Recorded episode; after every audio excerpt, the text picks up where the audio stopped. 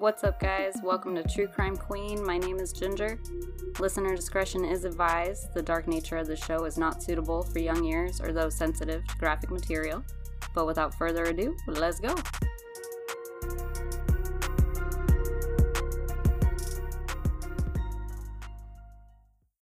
So, Lori Vallow Daybell, a recent Doomsday podcaster, is currently at the center of a very messy and very confusing missing children's case.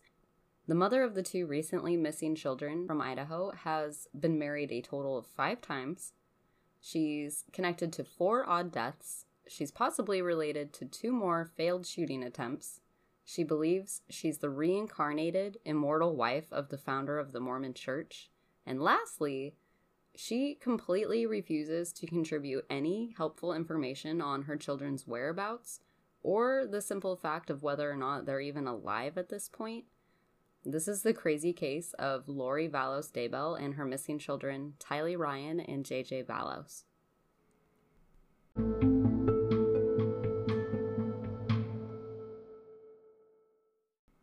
And I'm going to do the best that I can to make sense of this case and the people playing major parts in it. I thank you to anyone that can stick it out with me because this is a clusterfuck of a case. So I'm going to focus on Lori and start with her marriages. Lori's first marriage is from 1992 to 1995, and she marries her high school sweetheart. For whatever reason, they divorce and she marries again in 1995 till 1998. In that marriage, she has her first son named Colby, and he's born in 97 or 1998. I'm not totally sure.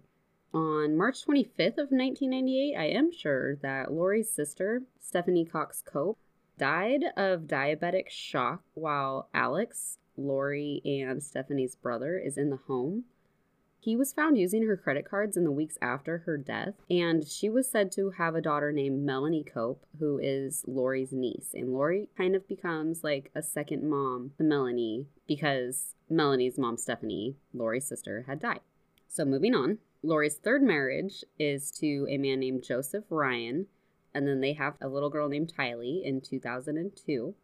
They both take his last name, so they have Colby Ryan and Tylee Ryan that marriage only lasts about 18 months after Tylee is born, and Lori gets married for a fourth time to a man named Charles Vallow in Las Vegas, Nevada, and that's on February 24th of 2006.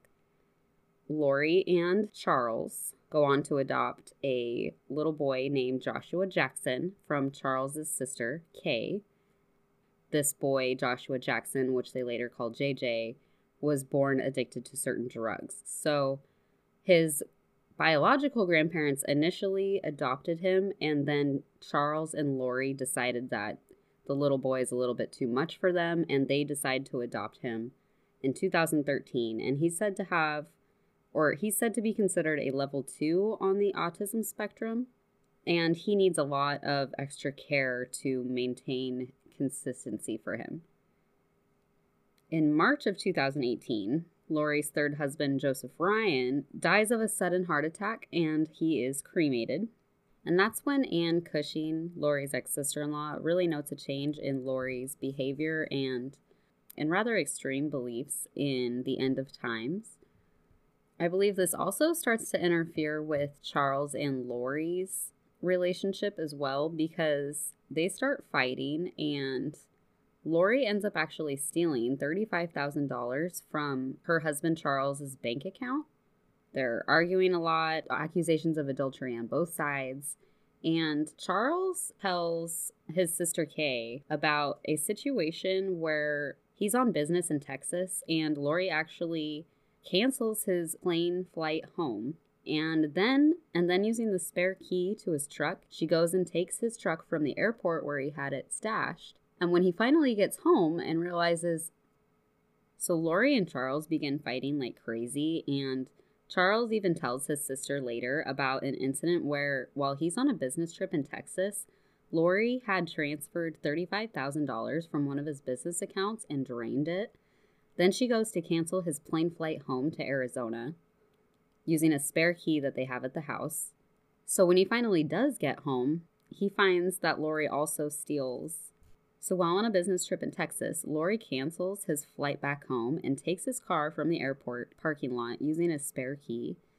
She takes Charles's underwear like a bitch, and then also JJ's clothes, his iPad, his service dog's collar, which is necessary for like her training, and her belongings. And then she transfers $35,000 out of a business account that he has, and she takes off for like 90 ish days. And during that time, he goes to file divorce. So on February 8th of 2019, he starts proceedings and he claims in the statement that Lori believes that she's a reincarnated God assigned to carry out the work of the 144,000 for Jesus' second coming, which is supposed to be July of 2020. And she'll kill Charles and whoever gets in her way because God has sent her an angel to help dispose of the bodies. And these are all words that she has said to him, and he's writing in his petition for custody and he's seeking full custody of JJ because Tylee is 16 and said to be emancipated, but also Tylee is technically just Lori's daughter and is really just looking out for his adopted son. He even attempted to have her voluntarily committed to be mentally evaluated, but she refused as she is a translated being who cannot taste death. So Charles is pretty freaked out and he starts forewarning other family members that if anything ever happens to him, that it's most likely Lori and her brother Alex Cox responsible for whatever happened. So, in March of 2019, just a month after he files divorce, Lori returns to Arizona and Charles dismisses the divorce, but they remain separated. He begins renting her a house in Arizona and moving back to Texas. And then a few months later, on July 11th, police are called to Lori's home at 8:30 in the morning because her brother Alex apparently shot and killed her soon-to-be ex-husband Charles Vallow two times in the chest in self-defense, just like Charles had predicted. So I'm going to play this 911 call for you guys because it is very odd how calm her brother Alex is speaking to the dispatchers and to cops. You can also see body cam footage online and I'll link it for you guys in the description emergency? And just repeat the address to confirm it. Three one South Four Peaks. And what is the emergency? Uh, I I shot my brother-in-law. Okay, what part of his body is injured? Uh, in the chest. I'm sorry, where? In the chest. Okay, is he awake and responsive or unconscious? Unconscious. Okay, is he breathing? I can't tell. Okay, are you wanting? Are you willing to go over to him and check? Sure. Okay, do you just let me know if you see his chest going up and down? How old is he? It's not moving. He's 60. Okay, and are you wanting to start CPR? No, I don't know how to do that. I can walk you through it. Okay. So what I want you to do is you're going to put one hand in the center of his chest. Yeah. The other hand's going to go right on top of it. Okay. You're going to interlock your fingers, keeping your arms straight, and you're going to press down hard and fast into his chest. You're going to go Okay. two inches down and fairly quickly. One, two, three, four, five, six, seven, eight, nine, ten. Making sure his chest goes up between each compression. Where's the Okay. gun now? Uh, it's in the other room. Okay. PD, we're going to stage for you. Okay, thank you. And just keep going with those compressions. PD, did you have any other questions? Yes, what's your name, sir? My name is Alex. Last name is Cox. C-O-X. And where are you now? now? Uh, in the living room. And where is the gun? Uh, it's in a bedroom. Who else is there in the house with you? Uh, just me. What gun is it? Was it a Uh, it's it's my gun. It's a 45. a pistol? 45 caliber pistol? Yeah. Yeah. What's his name? Your brother-in-law. Charles Vallow. His last name, I'm sorry. V-A-L-L-O. Vallow. Well, police and medics are on the way to help you. Um, Thank you. are you still doing what chest compressions with him? Yes. Okay, just keep pushing down hard and fast in the center of his chest.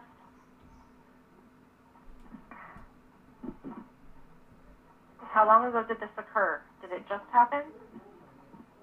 Yeah, maybe five minutes before I called. Okay. Were you guys arguing when this happened? Yeah.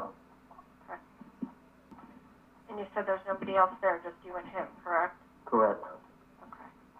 So was he armed also, or just you, or what happened there? Yeah, he, he came at me with a bat. Anyone been drinking or doing drugs or anything today, or no? I, I don't know, but I've never seen him that enraged before. Does he live there with you, or where does he live? No, he lives in Houston. He's what, married to your sister? Is she? Where is she? Correct. Uh, I don't know. I think she's uh, taking her son to school. Questions? Still doing that? Is see anything? Any response from him? Uh, you know? He's not responding at all. Some officers could be there. Let me know when they get inside to you. Is the front door open Yeah. yet? It's unlocked. Can you come out, walk outside with your hands Sure. empty? Are you able to do that with your hands Sure. up and empty? Yeah. Yeah. I mean, like, I know that if I was in my full rights of shooting somebody, I would be more calm. I would be a little calm. I would, because I wouldn't be worried about the fact that I'm probably going to be going to jail. But I'd also be kind of scared about how my sister and niece might be reacting to the fact that I shot her stepdad. I don't know. I mean, it's still kind of a big deal. It, the fact that he's so calm is is very weird to me. If you watch the body cam footage, it only makes it weirder because he claims that after breaking up a scuffle earlier between Charles and Lori, that's when Tylee brought out a bat to protect her mom. So Lori leaves with Tylee and JJ to take him to school when Charles comes at Alex, hits him with a bat, and Alex ends up shooting him two times in the chest. What's even more interesting here is that Lori and Tylee actually come back to the house after police have arrived and started sealing off the scene. Lori herself almost seems like inconvenienced by the huge police presence, and she kind of jokes on the body cam footage about how her new neighbors are probably judging her. What's most odd to me is that she seems like she's already aware that Charles was killed. Like, she's not upset. She's not concerned at all about Tylee's reaction. And she, I guess, tells police that Charles left with JJ but came back to the house because he'd left his phone, which she was admittedly snooping through and wouldn't give it back. And that's when they started fighting, and Tylee had brought up the bat. Charles took the bat from Tylee and started threatening Lori, and that's when Alex broke it up and Lori left to take JJ and Tylee to school in Charles's rental car. Which is kind of weird because, like I said, this is July 11th, and so I'm not sure what kind of school is operating in July 11th for a seven year old. Maybe it's extra classes that he might have to take related to his autism. But that's still really weird to me. Even so, like, why would you take your ex husband's rental car? Or why, if, if you won't give him back his phone and he's mad at you, why the hell would he ever let you drive his rental car? And he would just, like, he's literally stuck there if that's the case. He's stuck in the house if Lori took his car to take JJ to school with Tylee, which really makes no sense at all. Lastly, Tylee in the video cam footage, she seems nervous. She's overall calm, but she's like crossing her arms and like holding herself. She says to police these exact words In retrospect, I shouldn't have brought up the bat. Police officers comment that was very well said for someone that was only 16 at the time, and also, you know, should just be hearing the news that her stepdad had just been shot and killed. Because I can't see in the footage where cops tell her that her stepdad has been shot. And like, I know stepdads sometimes get a bad rap, but like, personally, if my uncle shot my stepdad, I wouldn't be acting this way. I'd personally be freaking out. I'd be really upset at my uncle, wondering what the hell could have led to this. I'd be upset with my mom for not being as upset as I am. I mean, it's just, it's really odd. So later that night, after her ex husband is killed in her home, neighbors report to news outlets that she ends up having like a pretty raging pool party barbecue where you can just hear them laughing and telling jokes all into the night. Charles had two older sons from a prior marriage, and Lori decides that it's most appropriate if she just texts them about their father's death. So that's how they found out, because she's a fucking heartless bitch. In the few days after Charles Vallow's death, since they're not technically divorced, Lori goes ahead and calls the life insurance company where Charles has a $1 million life insurance policy and they proceed to tell her that he changed his beneficiary to his sister Kay, which is JJ's biological grandparents, when he had filed for divorce from her in February. So Lori is super fucking pissed and sends a rage text to Kay with a picture of the policy and states, leaves five kids with nothing, sister gets everything. And that's when Kay and Larry Woodcock, Charles Vallow's sister and brother in law, start getting worried that Lori is not letting their grandson JJ speak to them anymore because they only have one more phone conversation when they used to have regular FaceTime calls and the last one they have is in is sometime in August and they tell reporters that even at that call, it was only like 30 some seconds long, and it seems like somebody was distracting JJ and getting him off the phone. And a couple months will go by before they start getting very, very suspicious.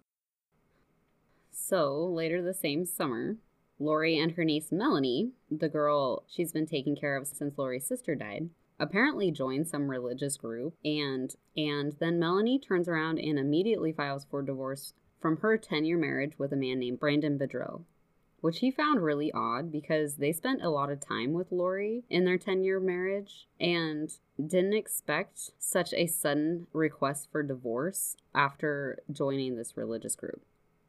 On July 22nd, it's noted that Lori had inquired about rehoming JJ's specially trained service dog named Bailey. And then about a month later, the religious group that she has starts producing a podcast that Lori is featured on with a woman named Melanie Gibb. About a week after the first episode, Lori manages to get her son JJ's service dog back to the trainer. And she pretty much just tells him that because her husband died, they are they're picking up their things and moving, so they can't have the dog anymore. And he mentions to reporters that when he's there picking up the dog and they're packing up her car, it's pretty evident to him that Lori does not want him to talk to JJ, who he does see in the back of the car. This is about the same time that JJ's grandparents would have their last rather odd FaceTime call with JJ. They mentioned on Dateline that JJ seemed very distracted and that the phone call was only like 30 some seconds long. And since that time, they have not been able to get in contact with him. And they're also aware that they have moved, but they're not sure where. So, on September 1st or 2nd of 2019, neighbors see Lori moving into a townhouse complex in Rexburg, Idaho. They do see both Tylee and JJ playing in the front yard. There's another podcast episode that's released with Lori and her friend Melanie Gibb. And police have found that Tylee, JJ, Lori, and her brother Alex all went on a day trip to Yellowstone because there's a picture of Tylee in, in front of one of the entrances to the park. And that is the last known sighting that police have been able to find of Tylee. About a week after that, there's one more podcast episode with Lori and Melanie that features the book author Chad Daybell that Lori is very obsessed with. And to get into this religious group that Lori is in and produces this podcast, they themselves have come out since all this publicity and have explicitly said that they are not a cult or a group or even an organization that people can join per se. It's an entity that promotes awareness in lecture events on preparing people for Jesus' return, as, as says in the book of Revelations. And they specifically focus on self reliance and personal preparation for the end times, which Lori has been said to believe is in July 2020 they produce a few podcasts. They do one for Chad Daybell called Glimpses Through the Veil, Lori contributes on the podcast Time to Warrior Up, and she co hosts on Field of Fire with that Melanie Gibb. Those podcast episode links have since been broken, and the Preparing a People group have officially stated that there is no association with them and the beliefs of the Daybells, as they don't align with the LDS doctrine, and Preparing a People is a LDS entity. So even though Tylee's last sighting was on September 8th, on September 17th, a neighbor with a ring camera doorbell had gotten footage of JJ playing in the front yard of their home, and neighbors had even gotten on to Lori about letting JJ play in the front yard for hours at a time without being supervised. And that's when she explained to them that JJ has autism, was her niece's drug baby, as she put it. The day after that, Lori logs on to care.com and finds a babysitter for JJ who comes over and meets with them. And the next day, on the 19th, she's said to babysit JJ for Lori. She tells the reporters that the arrangement was supposed to be ongoing. However, the next week, on September 24th, Lori calls this babysitter and tells her that JJ has gone to Louisiana to visit his grandparents for a while and she isn't needed anymore.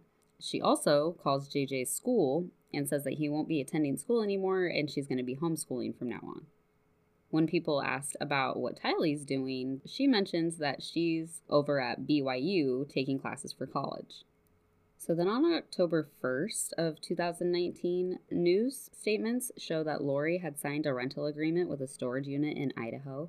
So then on October 2nd, Lori's niece's ex-husband, Brandon Bourgeois, reports getting shot at by a silenced pistol that he initially thought was a paintball gun until he realized there was a silencer attached to the end of the gun. They shot out his window and drove off, but he managed to get a description of the vehicle, which the authorities actually traced back as the car that's registered to the now deceased Charles Vallow and is known to be regularly driven by Tylee Ryan now. And police start drawing connections so he takes his kids and he goes into hiding because he's not sure if Melanie and Lori have anything to do with him being shot at. Just a week after that, a woman in Idaho also makes a social media post in a Facebook group about a weird incident she had on October 9th, where she was getting stuff out of the back of her car in her front driveway of her home when a masked man was suddenly standing at the back of her car and shooting also what she thought was a paintball gun at her. But she notes it must not have been loaded because he missed and she managed to yell for her husband while the man runs off behind the house. Just 10 days after that social media posting, the woman who posted that would be found deceased in her home in Idaho, and it turns out to be the wife of Chad Daybell. He tells family and authorities that she was having a coughing fit the night she went to sleep and must have passed through the night. They hold a memorial for her a few days later, and the family notes that Chad is distraught. They don't have any suspicion of the circumstances. Her death is ruled of natural causes, and her body is sent to Utah with her family to be buried. It's not even two weeks later when her husband, Chad, flies off to Hawaii and ends up marrying Lori, making it her fifth marriage in the days after their marriage, they meet with a few locals on the island of Kauai to talk about renting rooms or and that's when a woman named Jeannie Martin describes them as very lovey-dovey newlyweds that seem to be that seem to be free of children and spouses now. When news of Chad's marriage gets back to Idaho, Chad tells his parents that Lori's an empty nester, and he also tells his sister that Lori has no juvenile kids I mean, and Chad was married to that woman since 1990 and they had five children together. So his family is pretty upset about this sudden marriage to a woman whose children are missing. It's been a couple months since JJ's biological grandparents have been able to talk get in any kind of contact with Lori or JJ and when Kay notices a different address listed on the Amazon account they share, she calls police and gives them the address of the townhouse complex where Melanie, Alex, and Lori all have different apartments. So police go there and question about JJ when Alex is said to have answered the door. He tells police that JJ's at their grandparents' house in Louisiana. Police are kind of like, well, that sounds like bullshit because they're the ones who called to ask for the welfare check. So then they go inside the home and Chad is there and he says he doesn't really know Lori. He doesn't even know her phone number. And the last time he saw JJ was last month in this apartment. When Lori finally comes downstairs, she tries to clear things up and says that Alex had it wrong and JJ is actually staying in Arizona with her friend named Melanie Gibb, who she runs her podcast with. So police leave, and when they finally get a hold of Melanie Gibb, she informs them that that's not true. She does not have JJ and she hasn't seen him in months. So the next day, on November 27th of 2019, police returned to Lori's apartment with search warrants for lying about JJ's whereabouts, and they search her townhome and her storage unit. In the storage unit, police find photo albums, blankets, and keepsakes from Tylee and JJ, They also find their bikes and scooters, their ice skates, and their winter clothes. And in the townhome, they found JJ's prescription meds that he's supposed to be taking daily and found that they were last refilled of January the same year, and there's 17 pills left. They also find that Lori and Alex have split town conveniently. So this starts raising red flags, and the authorities start raising public awareness that JJ and possibly his 17 year old sister Tylee may also be missing. Then, out of nowhere, Lori's brother Alex Cox decides to marry a woman that's also in this religious group named Zulema Pastenes. And they were said to get married in an eight minute ceremony in Las Vegas when Alex supposedly took her last name. A few days later, Melanie Gibb, Lori's co host on the podcast, calls police and tells them about how Chad and Lori both called her on November 26 while they were asking about JJ and requested that, that Melanie lie to police and say that he was at her house down in Arizona. And she told them that she refused. So that makes police look into Chad Daybell's history a little bit more. And they request the Chad's recently deceased wife, Tammy Daybell's, remains be exhumed because there's a few too many connections between odd circumstances relating to Lori Daybell's case. But the day right after her remains are exhumed from Utah, police in Arizona would get a phone call about Alex Cox being found in medical distress in his new wife's home by her adult son. When medics arrive, they transport him to the hospital where he's pronounced dead, and autopsy results have yet to be released and probably won't. So now there's a, an official press release regarding the missing children and the possible connection to Tammy Daybell's death. And since the press release raised so much social media stir up, so Lori and Chad release a statement per their attorney that says they'll address all the allegations once the rumors will go- have gone away which really just infuriates everybody. After the new year of January 2020, Lori's card declines for monthly payment at the storage unit, and they notify police and the East Idaho News of the forfeited property in the unit that might relate to the missing kids. And now the public is aware of all these personal keepsakes that were left behind in Idaho by Lori, which adds more fuel to the fire. Even Chad's family is coming out publicly and, and pleading for Chad to cooperate with police about the missing kids. JJ's grandparents, Kay and Larry Woodcock, go on to offer a $20,000 reward for the return or any tips that lead to the return of JJ or Kylie. So while the state of Idaho is working on filing a child protection order against Lori, She's finally served on an island in Hawaii with the court order to produce the children to the Idaho courts within five days of being served. While she's being served, the Idaho news reporter is walking with her asking her questions when he sees Lori has a huge bag of cash, which is presumably from Chad Daybell's insurance payout that he had on Tammy Daybell. It was reported that he might have received at least $430,000. The very next day, Lori and Chad are both served again with search warrants, though, for their townhome in Kauai and their rental car that they've been using. In the rental car, they find Tylee and JJ's birth certificates. They find JJ's iPad per the initial engravement on the back of it. They find a second iPad with JJ's Apple account logged in. And they also find some uh, school registration receipts from back from Idaho for JJ. There's no evidence that the children have been on the island, but Tylee's open and active bank card is also found, and it's also been recently used since she's been reported missing. At this point, Lori's oldest son, Colby, pleads to his mom in a YouTube video he uploads on January 31st to cooperate with police and come back home.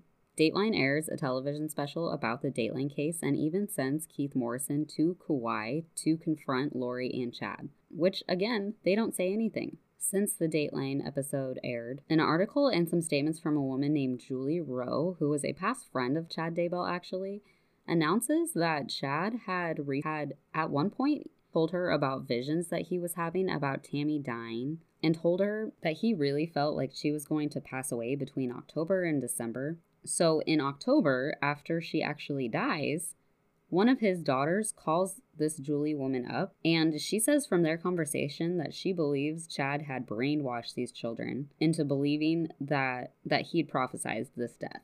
She also mentions being very upset with him at the fact that he had moved on so quickly while his children were left back in Idaho to deal with an FBI raid going on at their house. So that's like totally a dick move. After being served with a child protection court order, Lori is a no show in Idaho and does not produce her children. And everyone begins wondering when the hell this bitch is gonna get arrested. Finally, on February 20th of 2020, just a few days ago, Lori was arrested in Kauai for two felony counts of desertion and non support of dependent children. She has misdemeanor counts of resisting or obstructing officers. She's in contempt of court and criminal solicitation to commit a crime. The max she can be held is 14 years on each felony count, so 28 years total. And they initially set her bail at 5 million per the request of Madison County who sent out the warrant. The next day after her arrest, her attorney requested that they lower the bail to 10,000 the judge is obvious like fuck you and keeps it at 5 million. And now she'll have to wait in jail for the next week when she'll be extradited back to Idaho, set on March 2nd. So at this point, there's still a few possibilities of what could have happened to these kids. With the information that I have, it's very unlikely, but still possible that there is something to do with human trafficking on this one. Um, Lori isn't able to produce the children to the courts, and if they were trafficked, they wouldn't be able to notify the public themselves. It would also mean that there is no murder to have to clean up, and they wouldn't have to worry about the kids being found again, from what I would imagine. However, this doesn't seem super likely to me because of the religious background involved here. The second possibility is that the children are being held at some kind of doomsday bunker with or without the help of Lori's religious group. If that was the case, they also wouldn't be able to produce the children to the courts without being observed this would also mean that Lori knows they're safe and alive, which contributes to the cockiness that she might be exuding at the moment. However, autistic children need their medication pretty regularly, and JJ's iPad is with Lori in Hawaii. From what I understand, there's no internet history or social media use by Tylee or JJ that we know of. Even more reachy here is the possibility that this is a huge publicity stunt just for Chad Daybell's book sales, which is obviously the stupidest fucking thing I've ever heard of. But I think I could possibly remind you of the case of Bubble Boy, or a few years ago when IHOP changed their name to IHOB and they were going to become the International House of Hamburgers. And it was all just for a, like a publicity stunt and a media hoax. So I don't think it's out of the realm of possibilities that this is just a huge publicity stunt for book sales. Chad's books are being bought pretty regularly right now on Amazon solely because people believe that they might have they think Chad might have written some clues into where they might be hiding the children. Which I don't think is the case because he didn't even come into the picture until just last year. Lastly, the most likely possibility and the most upsetting is that the two children have been murdered by Alex or Lori. They, you know, wouldn't be able to produce them to the courts. They can't prove they're alive if they're dead. Alex is also dead now, so there's only Lori that knows. Chad even told his own family that Lori had no children, and Lori also told lies about the children's whereabouts. All the children's possessions have been left behind and seized. The dog is gone. And there's been, literally been no contact made by the children themselves. And Tylee's 17. She knows she knows how to get on the internet. Chad's first wife, Tammy's rather suspicious death also only contributes to the fact that they might have murdered these children. However, there is no evidence, there is no physical evidence that we know of that these children are dead or alive, and we have not been able to find their bodies. For future updates, I'm going to make probably small tidbits on the case if they're juicy enough. Otherwise, we'll just wait and see how this interesting case ends up playing out. It shouldn't be much longer before something major happens next, and I'm really hoping Tylee and JJ are okay and that they can have a happy ending to this one.